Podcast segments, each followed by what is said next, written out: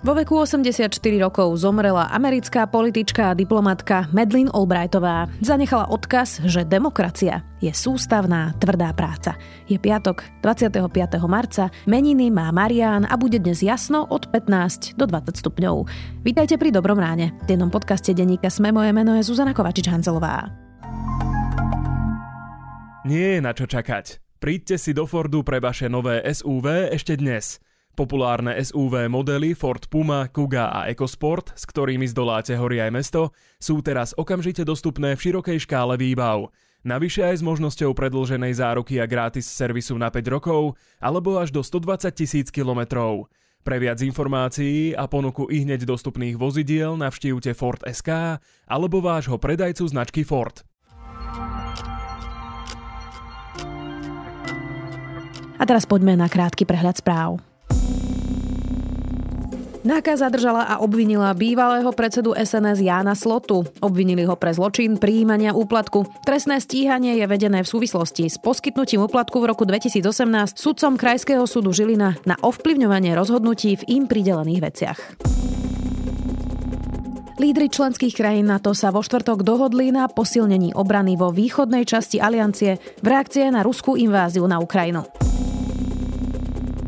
Priateľke Roberta Fica Kataríne Salajovej hrozí vyhadzov z Bratislavskej prokuratúry. Rada prokurátorov má na stole žiadosť o odvolanie Salajovej z pozície čakateľky. Priateľke poslanca Fica sa nepodarilo urobiť justičnú skúšku a navyše počas svojej oficiálnej PNky bola na dovolenke v Jordánsku aj spolu s predsedom Smeru Robertom Ficom. Exministri SNS Marian Janušek a Igor Štefanov, odsúdení za nástenkový tender, nepochodili s dovolaním na Najvyššom súde. Ich tresty 9 a 11 rokov sú tak už právoplatné. Poslanci odmietli výročnú správu komisárky pre deti Viery Tomanovej. Tej sa končí funkčné obdobie, no parlament nebol schopný ani na štvrtý raz zvoliť jej nástupkyňu. Vo všetkých voľbách kandidovala poslankyňa Olano Katarína Hatráková, no nedostala dostatok hlasov. Hatráková tvrdí, že chce kandidovať opäť. Viac takýchto správ nájdete na sme.sk.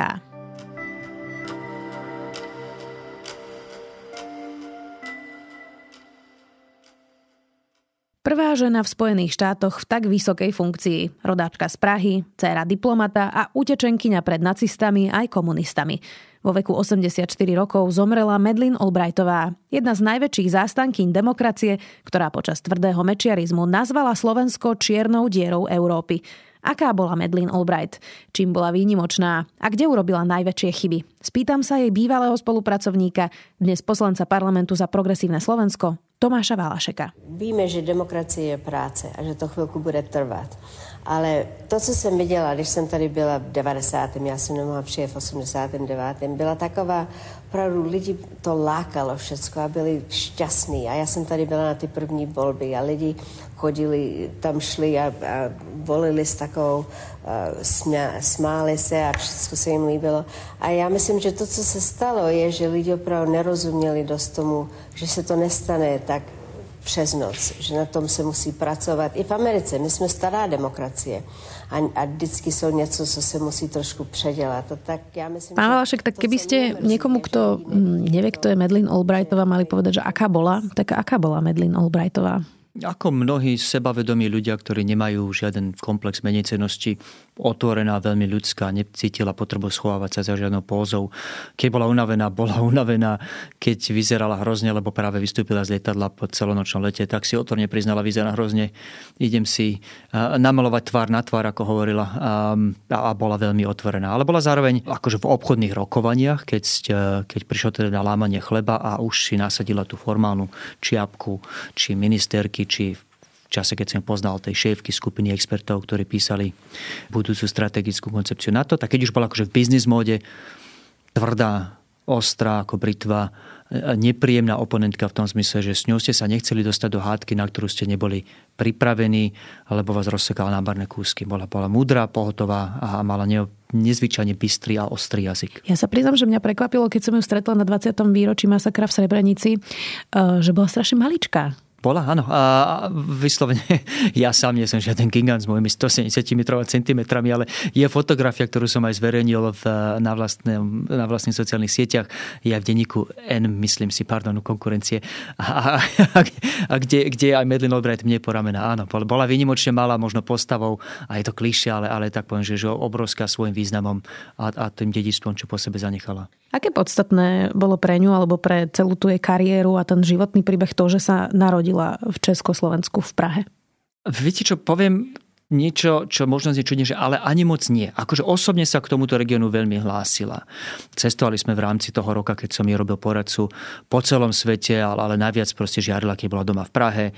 Pamätám si spoločný obed na obyčajnej reštaurácii na letisku, neskôr letisku Václav Hala, vtedy sa tak ešte nevolalo, eh, v Prahe. Vyslovene vytešená z, z, z klasického piva a, a vepšok nedlo zelo. Ale akože keď prišiel na biznis, tak to dala bokom. Veď nakoniec aj voči Slovensku mala veľmi vrúcný a vrelý vzťah. Vždy sme spolu hovorili po slovensky a po česky. Má tu kopu kamarátov a známych. Ale keď bolo treba držať sa princípu a pravidel, keď sa z Vladimíra Mečera vyklul presne taký ten klasický podkarpatský príštipkár, ktorý síce má plné ústa demokracie, keď mu to vyhovovalo, ale bol úplne pripravený e, znásilniť ústavu a, a ísť do vyslovene do násilia, tak bol rovnako pripravený ísť aj touto cestou, keď pochopila, že čo je to za človeka bez jediného zaváhania, nás tedy vyhodila z toho vláčika tých prvých krajín, ktoré šli do NATO. Čiže sentiment šiel bokom. Inak to je jedna vec, ktorá je zaujímavá teraz, e, kým Česi hovoria, že vlastne sa zaslúžila o ich vstup do NATO práve v 97. tak e, u nás E, vlastne niektorí hovoria opak e, a vyčítajú jej to. Inak ale oni s Václavom Havlom tvorili takú silnú dvojicu, ktorá významne teda pomohla Českej republike. Ale teda ako to bolo? Zabranila teda Slovensku? Lebo v mojich očiach to zabránil tomu Vladimír Mečiar, nie Medlin Albrightová. No presne tak. Dokonca povedal by som, že v našom prípade sa zaslúžila možno ešte o viac ako vstup do NATO. Možno sa zaslúžila o to, že sme sa v tom konečnom, v tom, tom kľúčovom bode zlomu v tom 97. a 8. vybrali správnou cestou. Pretože ako bolo viacero faktorov, ktoré viedli k tej mobilizácii v roku 98, k voľbe Mikuláša Zurindu SDKU a k tým 8 rokom reforiem a, a, a dúfam, že definitívneho začlenenia do západu. To nebolo len o našom vyhodení z toho prvého kola členských krajín aliancie, bolo to aj vražda Roberta Remiaša. To očividné únos e, samozrejme e, Michala Kovača mladšieho iného. Nebola to len jedna vec, ale bolo veľmi dôležité, pamätám si tie časy aj osobne, bolo veľmi dôležité, že po tom, čo nás na poput Medlin Albrightovej vyhodili z toho prvého kola kandidátskych krajín, tak si kopa ľudí uvedomila, že fíha, že tento človek, Vladimír Mečer, nás ide stáť možno navždy našu šancu, našu šancu, na ktorú naša generácia čakala dekády, konečne sa stať tými normálnymi, nudnými, západnými, prosperujúcimi krajinami. Vtedy bol ten výrok, že Slovensko je čiernou dierou Európy, to povedala Medlin Albrightová. A trafila sa úplne, proste všade okolo nás sa veci vyvíjali dobre, vtedy ešte aj v Maďarsku, aj v Poľsku, len proste Vladimír Mečer sa vykročil že úplne opačným smerom. A opäť, hlavne vďaka tomu, no to je možno silné, aj vďaka tomu, nechcem tomu pridávať relatívne váhy, opäť veci na Slovensku, tie únosy, vražda Remiaša boli asi rovnako dôležité, ale aj vďaka tomu, že vtedy urobila to, čo urobila, sa ľudia zmobilizovali, aj vďaka tomu sme boli demokraciou a, a dostali sme sa do aliancie v tej druhej vlne potom v roku 2004. Treba tiež povedať, a napriek tomu, čo dnes tvrdí, tvrdia fašisti a, a, a komunisti, blaha iní, že rozširovanie NATO je nejakou že, že americkým plánom a komplotom obklúčiť Rusko a upreť mu jeho prirodzené práva. Američania vôbec neboli v tom čase ešte začiatkom 90. rokov nejak pevne rozhodnutí, že že rozširovanie aliancie je dobrá vec. Dokonca tá odchádzajúca garnitúra Georgia Busha staršieho, ešte otca, bola skôr proti. Veď to bol jeho minister zahraničných vecí, pán Baker, ktorý v tých rokovaniach s Ruskom povoril, že, že by to asi nebol šťastný nápad. Potom to Bill Clinton prehodnotil. To, že to prehodnotili, to, že sa vôbec priklonili k tomu, že, že rozšírenie aliancie aj o Slovensko je dobrá vec a chvála Bohu za to rozhodnutie, bolo úsilím viacerých ľudí a bola to medzi nimi a, a možno aj kľúčom medzi nimi práve aj Medlin Albrightová, bolo tam viac ľudí, ľudí, už dnes bohužiaľ skoro všetko nebohy, Richard Holbrook, ľudia ako Ronald Asmus, ktorý nebol nikdy ministrom, ale človekom, ktorý intelektuálne a potom ako úradník eh, sa asi najviac zaslúžilo členstvo o rozšírenie na to ako také. Bol to Václav Havel, ktorý osobnou intervenciou vtedy u Clintona, nielen on, ale aj eh, polskí lídry, ktorí nakoniec eh, Clintona presvedčili, ale To, že sa Spojené štáty nakoniec rozhodli ísť cez toho rozširovania aliancie, nebolo nikde dané, nebolo nikde napísané. Je za tým úsilie kopy ľudí vrátane Medlin Albrightovi. Čiže aj v tom smysle vďačíme za to, že sme v aliancii a že sme demokratickou krajinou. Tak když byla doba, kdy jsme se rozhodli, že budeme zvětšovat ten NATO, mně se to zdálo, že to bylo správné, aby eh, Česká republika, Polsko a Maďarsko byly v té první tranči. A pro mě to bylo opravdu emocionální tam být. My jsme podepsali všechny ty smlouvy, když jsme byli v Truman Library a dělali jsme to na, na stole Trumana a opravdu mě to a bylo to hezké. Ja som moc ráda, že to vyšlo. Ona inak do poslednej chvíle bola aktívna a teda napísala ešte aj tesne pred inváziou komentár pre The New York Times. Aj sa pripravovala na svoju smrť, mala rakovinu, dala aj, aj, aj posledné rozhovory a teda na Putina spomínala teda v tom svojom poslednom komentári tak, že keď sa s ním stretla po tom, čo ho zvolili prvýkrát za prezidenta, takže bol malý a bledý, že napísala do tej správy, keď, keď letela vlastne z Ruska naspäť lietadlom, že so cold as to be almost reptilian, alebo teda, že, že tak chladný, že to bolo skoro ako plaz, alebo teda nejaký jašter, ktorý je vlastne studenokrvec. Tak tie spomienky boli, boli zaujímavé, hoci vtedy ešte takú moc Vladimír Putin nemal. Aký mala vlastne Medlin Albrightová vzťah k Rusku?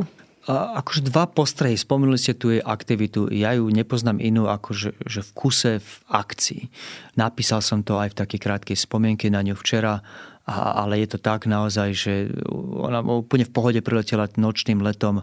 Pamätám si jednu cestu v Norsku, keď sa mali stretnutia s, s ministrami obrany a zahraničných vecí.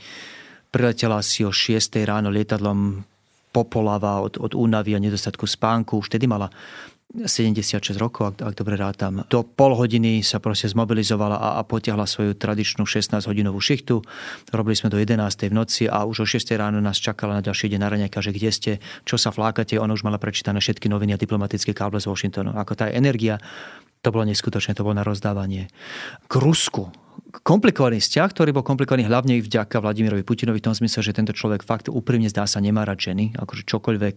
Veľa vecí jeho, jeho vzťahy či nielen s Madeleine Albrightovou, ale aj s Hillary Clinton, aj s kancelárkou Merkelovou sa dajú vysvetliť len tým proste, že on má fakt zdá sa problém brať ženy vážne má problém to, že sa má vôbec baviť so ženami o vážnych veciach. To svedčí o, o jeho hlave, o jeho mentálnom svete, nie o tých spomínaných dámach. Putin je aj, aj preto, že nebol schopný vnímať objektívne, pripisoval takú rusofóbiu. No realita je, že, a toto som zažil osobne, toto nie je z druhej ruky, v tom čase som s ňou robil. Medlin Albright bola osoba, ktorá v čase, keď sa písala nová strategická koncepcia aliancie, osobne a najviac tlačila na to, aby sme načli a vyčerpali každú jednu možnosť, prešlapali každú jednu cestičku a skúsili nás nejaký reštart toho vzťahu s Ruskom. To písal sa vtedy rok 2010 Vladimír Putin je už e, asi dekádu pri moci. Už je zle, už bolo potom jeho slávnom prejave v, na Mníchovskej bezpečnostnej konferencii, kde de facto vyhlásil, nech sa povedať, vojnu západu, ale už sa zadefinoval ako oponent západu a už to dávno nebolo partnerstve. Ešte napriek tomu to nevzdala. Strávili sme 3 dní v Moskve, bavili sme sa od, od Lavrova a po rôznych námestníkov ministra obrany, intelektuálov, politikov, ľudí okolo Putina o tej možnosti, že či, či naozaj nie sú pripravení prehodnotiť, veď musia vidieť, že, že reálne aliancia nie je pre nich ohrozením. Aliancia nemá žiadne nové sily predsunuté v tých východných krajinách. To sa stalo až v roku 2014 po prvej ruskej agresii voči Ukrajine. Nemala vtedy vypracované ani vojenské plány na obranu strednej a východnej Európy. Dokonca sme dostali ten súhlas od generálneho tajomníka NATO, vtedy pána Rasmusena, zobrať za seba ukázať im niektoré časti niektorých našich obranných plánov, aby videli, tu, to, tu nie je nič. Tá vaša obava, že my vás ideme napadnúť, je čistá paranoja, čistá fikcia a buď ju využívate účelovo politicky, lebo vám to z nejakých príčin vyhovuje, alebo sa milíte. Ak sa milíte, tu je realita.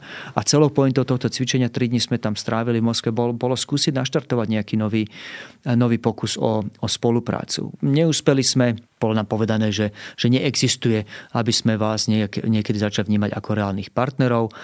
Napriek tomu Medlin Albright chcela do, tej, do toho dokumentu, ktorý písala, možnosť, alebo dať Rusku možnosť, že Rusko by sa raz mohlo stať členom aliancie. Ja osobne som tedy tú, tú stať, tú časť eh, písal. Nakoniec to v spojenecké krajiny v konečnej verzii strategickej koncepcie vyhodili z toho jednoducho dôvodu, čomu rozumiem, že nemôžete prinútiť Moskvu do niečoho, do čoho sa Moskve nechce, ale tá fáma, že, že bola ktorú šíri hlavne Rusko, že bola protiruská a, a od začiatku zameraná, pretože bola z Československa nejak, že proti všetkému, čo je z Moskvy, je nezmysel. Videl som ju v akcii a ako sa úprimne snažila o lepšie vzťahy a nezlyhalo to kvôli nej. To, čo vidíme dnes pri politike, zahraničnej politike Spojených štátov, je také sťahovanie sa vlastne z toho vplyvu vlastne aj v Európe, ale napríklad sťahovanie aj z vojny v Afganistane a postupne vlastne také možno zaoberanie sa viacej sebou a svojim prirodzeným regiónom. Ale v časoch, keď Madeleine Albrightová bola vo vysokých pozíciách, to tak nebolo. Veď predsa mnohí jej vyčítajú bombardovanie Belehradu. Sú ľudia, ktorí jej vyčítajú, a teda to je asi pochopiteľnejšie práve inváziu v Iraku. Ona mala taký môžeme to asi nazvať nešťastný výrok, kde sa jej novinárka pýtala, že teda podľa tých štatistík je pol milióna mŕtvych detí cena vlastne za inváziu v Iraku a že či to stálo za to a ona povedala, že my si myslíme, že to stálo e, za túto cenu. Tak um, aký mala vlastne ona vzťah k inváziám a k vojne? To, že si ju ctím za úlohu, ktorú zohrala v Európe, neznamená, že súhlasím s každým rozhodnutím. Ja som povedal opakovane viackrát, že vojna v Iraku bola obrovskou chybou a v tomto s ňou zásadne nesúhlasím. Jej postoj k inváziám samozrejme na Slovensku vnímame hlavne cez eh, tú optiku bombardovania eh, Juhoslávie. A, a tá story, ktorú, ktorú tu rozpráva Robert Fico a iný, je, že aký neludský, strašný čin to bol, zločin proti ľudskosti a, a bolo to celé nejakej americkej štvavej agresívnej politike. Nuž, bo, bolo to celé, ako je to v mnohých rozprávkach Roberta Fica, inak. Vynecháva pritom účelovo, že rozhodnutiu ísť do intervencie v Juhoslávii predchádzali tri vojny rozputané Slobodana Milišovičom 4 a krát tam aj tú krátku desaťdňovú vojnu proti Slovensku, alebo tam Slovinsko, Chorvátsko, Bosna a, a potom Kosovo. Dekáda mizerie, utrpenia asi a bez nejakého preháňania, či odhady mŕtvych sa líšia, ale konzervatívny odhad asi 150 tisíc mŕtvych v snahe vytvoriť nejaké väčšie Srbsko. Toto všetko predchádzalo rozhodnutiu aliancie 10 rokov pozerania sa, ako 100 tisíce ľudí umierajú. 10 rokov, treba povedať, čakania na Európu, či s tým niečo urobí a kopa európskych lídrov vtedy vyhlásilo, toto je moment Európy, moment, kedy sa my ideme chopiť svoje geopolitické role a ideme konečne si tu upratať vo vlastnom susedstve, no nič sa nestalo. Až po tomto všetkom asi po 10 rokoch pozerania sa vstúpili Spojené štáty do hry. Povedali, že OK, tu sa, tu sa už ako sranda končí. Nasledovalo bombardovanie Belehradu, ktoré to pár mesiacov ukončilo násilie a neskôr aj režim Slobodana Milišoviča. Áno, umreli pri ňom ľudia, áno, umreli asi pri ňom aj nevinní ľudia, čo ma nesmierne mrzí, ale vyčítať jej ten krok a vyčítať jej tie obete, to je ako keby ste si povedali teraz, že, že vlastne to spojenecké ťaženie v druhej svetovej vojne bolo celé jedno štvavou agresiou, a pretože pritom umreli ľudia aj v Drážďanoch. Nakoniec veď aj na Slovensku zomreli pri bombardovaní či ruskými, či americkými vojskami Slováci. Čiže vlastne bolo nesprávne, že na spojenci oslobodili? Ako to je rovnaká logika. Proste ak sa raz rozhodne z krajina zastaviť zlo, a to zlo sa nedá zastaviť inak ako vojenskou silou, asi pritom umrú ľudia, ale to nemení nič na tom, že ten pôvodný úmysel bol dobrý, až nekonečný výsledok výsledok stál za to. Jasne, to je tá Jugoslávia, ale toto sa o tom Iraku povedať nedá. O Iraku sa to povedať nedá. Nie, nie, v prípade Iraku úplne jasno. Nesedela ani zámienka, ani ako neboli to zbranie hromadného ničenia. Irak nemal nič spoločného s terorizmom, s tým teroristickým útokom, ktorý sa udial v Spojených štátoch 11. septembra. Táto vojna bola v mojich očiach neodôvodniteľná. Vyjadril som sa proti nej už čase, keď sa diala a hovorím to opakovane. Takže opäť, to, že, to, že som vďačný Medlin Obratovej za tie kroky a za tú prosperitu, ktorú dnes aj vďaka nej máme. Nemeníš na tom, že robila chyby, toto bola jedna z nich.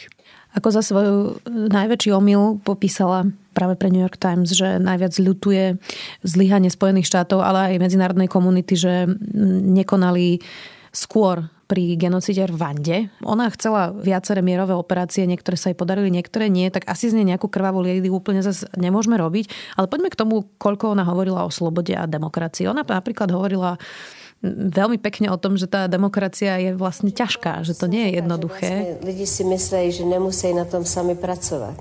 A že lidi už, ne, že to otravuje, ale že trošku mají z toho, jsou skeptický o tom. A, a že nevidějí v tom, že je to opravdu něco, co jim přivede lepší život, když do toho sami něco dají. A taky, že se musí pomáhat těm, kteří něco nemají.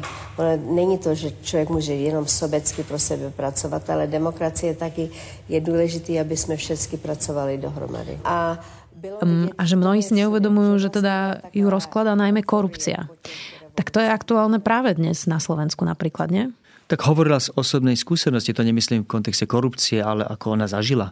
Ako sa jej vlastná republika rozpadla pod rukami príchod komunistov, jej otec samozrejme, nezabúdajme, bol veľmi skúsený a veľmi úspešný československý diplomat, veľvyslanec v Juhoslávii, kde ona chvíľku žila. To je tá irónia, že žena, ktorá bola obvidená ako Butcher of Belgrade, často akože zodpovedná za zabíjanie v Belehrade, žila v Belehrade, bola tam, bola dcerou veľvyslanca Československej republiky, pána Korbela, ktorý neskôr založil tú slávnu školu medzinárodných vzťahov v Koloráde, ktorého absolventkou bola okrem iného aj Condoleezza Rice, neskôr ďalšia ministerka zahraničných vecí. Čiže aj toto je legacy a nejaké dedičstvo nielen pani Medlin Obratovej, ale aj jej širšie rodiny, hlavne, hlavne je, jej otca.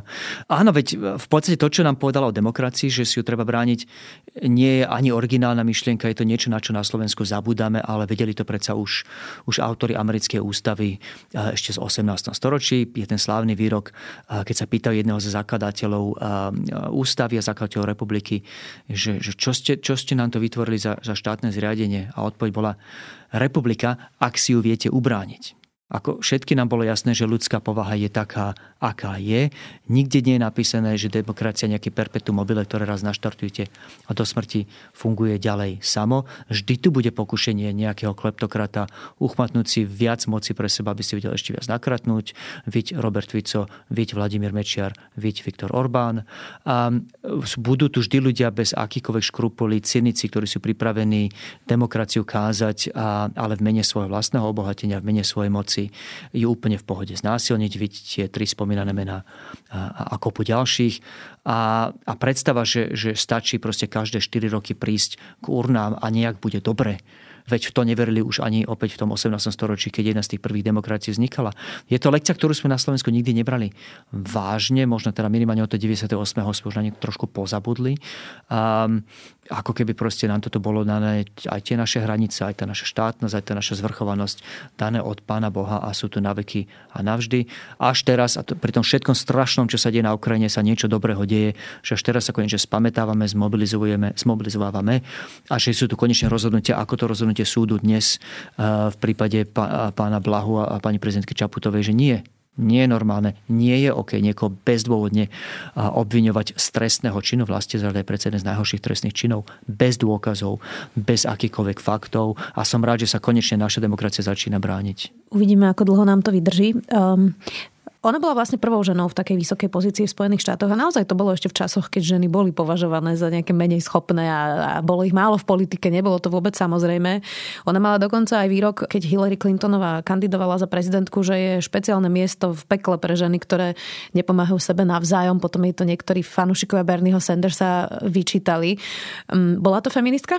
Bola, určite. Ale to som videl aj ako na vlastné oči. V podstate nikdy som nevidel v, v spoločnosti asistentiek iných ako žien, vždy ťahala proste zo sebou, vytipovala si mladé talentované ženy, ktoré sú mimochodom mimoriadne úspešné, je medzi nimi aj ďalšia moja známa ešte z čias vo Washingtone, e, dnes americká veľvyslankyňa pri NATO, pani Julian Smith. To boli všetko ľudia z jej takej bezprostrednej skupiny chránenky, ktoré si zobrala pod kryla, ktorým dávala šancu. Myslela to smrteľne vážne, vždy bola obklopená ženami a, a vždy to brala tak, že kto iný ako ženy si majú navzájom pomôcť.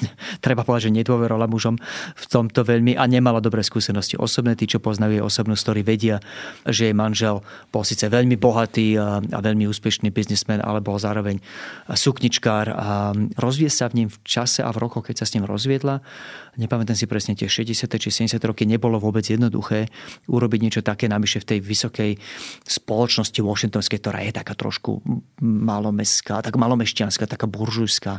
Nebolo vôbec jasné, ale toto bola žena, ktorá si už vtedy povedala, že akože dosť, hotovo, ja si tu nebudem nechávať ničiť nejakým chlapom svoju dôstojnosť a idem si robiť svoje a, a aktívne celý Boží život do konca života robila, vytvárala tento priestor a tieto šance pre iné ženy, lebo si myslela, že to je len férové a súhlasím.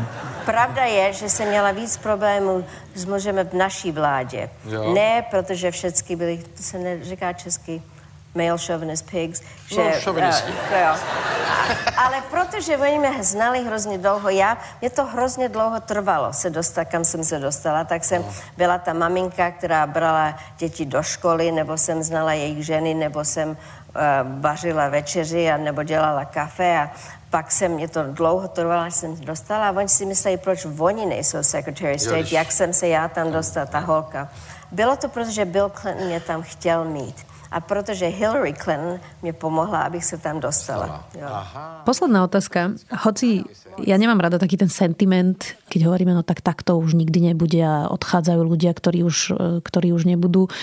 Ale stále mám taký trošku sentiment, či neodchádzajú osobnosti e, formátu, ktorý zatiaľ sa veľmi neopakuje. A teraz myslím aj v tom zmysle, že, že nehovoria len o nejakej vlastnej kariére, vlastnom prospechu, ale možno aj tak filozofickejšie vôbec o smerovaní spoločnosti a demokracie a nejakých teda ľudských práv ale aj o tom, že Medlin Albrightová dokázala diskutovať so svojimi supermi z republikánskej strany kultivovane. E, nebolo to také vyhrotené, e, ne, nebolo to také nedôstojné, ako je to často napríklad aj v našom parlamente. Ale to môžeme povedať, že asi naprieč celým svetom sa práve tá polarizácia deje. Tak odchádzajú nám politici tohto formátu a prichádzajú vôbec nejaký nový? Je veľmi módne stavať sa do úlohy, že že, že všetko je teraz zlé a celá nová generácia je horšia ako tá predtým, nemyslím si to úprimne, nie, ale, ale je pravda, že sa s ňou končia, a, alebo teda dve éry. Nie, nie jedna, hneď dve a obidve asi nie sú dobrými správami. Tá prvá éra je tá éra, ktorú ste spomenuli, ľudí, ktorí, ktorí mali tú formatívnu skúsenosť v nacizme, v druhej svetovej vojne, vedeli, že, že politika nie je o fazulkách a o peniazoch, že ide o veľa, ide o štátnosť, ide o milióny životov, že keď ju nerobíte dobre, keď ju nerobíte poctivo, tak štáty môžu zaniknúť, môžu zmiznúť. Etnika a národy môžu byť takmer vymazané z mapy. Veď, veď to sú strašné veci, ktoré sa môžu stať, keď si tú politiku nerobíte profesionálne. A to ich viedlo k tomu, že boli úplne v pohode schopní, dokonca mali hlboko zakorenený ten zvyk, že keď išlo vážne veci, keď išlo proste o nejakú že jednotu zahraničnej politiky Spojených štátov za hranicami, tak bolo jedno, či ste republikán, či demokrat. Tieto rozdiely sa dali bokom. V Spojených štátoch bolo to porekadlo už žiaľ dnes tak zabudnuté a prekonané, že, že politika sa končí na hranici alebo že na pobreží USA. Politics stops at water's edge. Inými slovami, keď ideme za hranice, čo v prípade východu a západu pre Američanov znamená oceány, tak je jedno, odkiaľ ste, sme jeden tým, robíme spolu. Toto už zaniklo práve preto, že si myslím, že už tá formatívna skúsenosť tej druhej svetovej vojny odišla a jednoducho ľudia zabúdajú, že v tej politike fakt ide oveľa a že keď robíte nezodpovedne, tak vás to môže výsť draho. Tá druhá éra, ktorá sa končí nielen jej umrtím, ale aj umrtím pred koľko tomu asi rok, Kolina Pavela, je éra, kedy Spojené štáty, bolo to éra asi dvoch dekád, kedy Spojené štáty mali fakt, že v histórii ľudstva asi že úplne bezprecedentnú moc voč, z oči voči zvyšku sveta. Ani Rím asi nemal ani na vrchole svojho rozmachu takú moc eh, v porovnaní so zvyšnými krajinami, ako mali Spojené štáty tie dve dekády po páde Sovietskeho zväzu a predtým, než sa Čína reálne zdvihla. A teraz môžeme polemizovať o tom, či tú moc využili dobre alebo zle, či bolo správne prijať tú doktrinu, ktorú obhajovala aj pani Madeleine Albright, že, že ak máte raz tú fyzickú možnosť zabraniť krvi prelievaniu vo svete, máte aj morálnu zodpovednosť tak urobiť. To bolo odôvodnením tá responsibility to protect, to bolo aj odôvodnením intervencie v, eh, v Kosove a inde, lebo ten protiargument je, neviete vyriešiť všetky konflikty sveta, prečo ste si vybrali konflikt medzi bielými ľuďmi a nie v Afrike? Nie je to rasizmus? A je zodpovedné ísť do tejto krajiny a keď nestačí len proste ten konflikt zastaviť, musíte tú krajinu potom zobrať aj do rúk a nejakým spôsobom napraviť tie škody po tej vojne. Keď ju raz rozbijete, tak, tak ju potom musíte dať do znovu dokopy a nemôžete dokopy takto celý svet. Čiže dá sa polemizovať o tom, že či bola tá americká sila využitá dobre alebo nie. Z našej perspektívy perspektívy, z pohľadu Slovenska, kde sa o, o, o dedičstve Medlin Albrightovej teraz bavíme, je tá éra jednoznačne pozitívna vďaka tomu, že Spojené štáty mali tú moc a že sa postavili k Európe tak, ako sa postavili, vytvorila sa tá možnosť pre nás vstúpiť do aliancie, vstúpiť, zaradiť sa do tej širšej komunity západných štátov, ktorá to vôbec nemusela byť, to vôbec nebolo dané. Kľudne mohol niekto pokračovať v duchu tej veľmi reál politiky Georgia Busha staršieho, dohodnúť sa tu s Ruskom o nejakom rozdelení sfér v Európe. A kľudne sme mohli byť niekde dnes na, na, pozícii Bieloruska. Nikde nebolo dané, keď prišiel Bill Clinton k moci a Medlin obratu k moci, že to dopadne tak, ako to dopadne. Chvála Bohu za nich. Tomáš Valašek, poslanec Progresívneho Slovenska a bývalý veľvyslanec pri NATO. Vďaka. Som architekt ekodomov Martin Pribila. Pri svojej práci nerobím kompromisy. Nerobte ich ani vy a šetrite vďaka fotovoltike tam, kde to má zmysel. Vytvorte si aj vy domov šetrný k prírode aj k vašej peňaženke. Začnite si už tento rok vyrábať vlastnú elektrínu zo slnka s fotovoltikou od ZSE. Teraz aj s virtuálnou batériou a s garanciou objemu vyrobenej elektriny. Viac na zse.sk.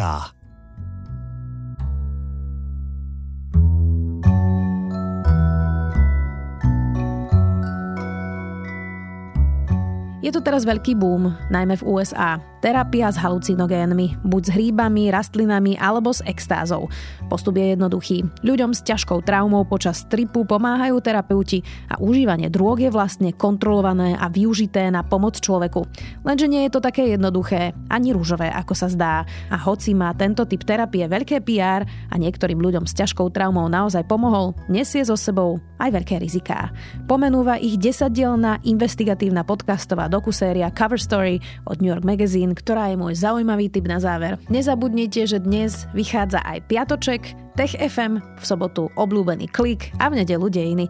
Na tomto podcaste okrem mňa spolupracujú aj Tomáš Prokopčák, Jana Maťková, Nikola Šulíková Bajánová, za produkciu Adam Blaško, Viktor Hlavatovič a Kristina Janščová. Pekný víkend, do počutia, opäť v pondelok.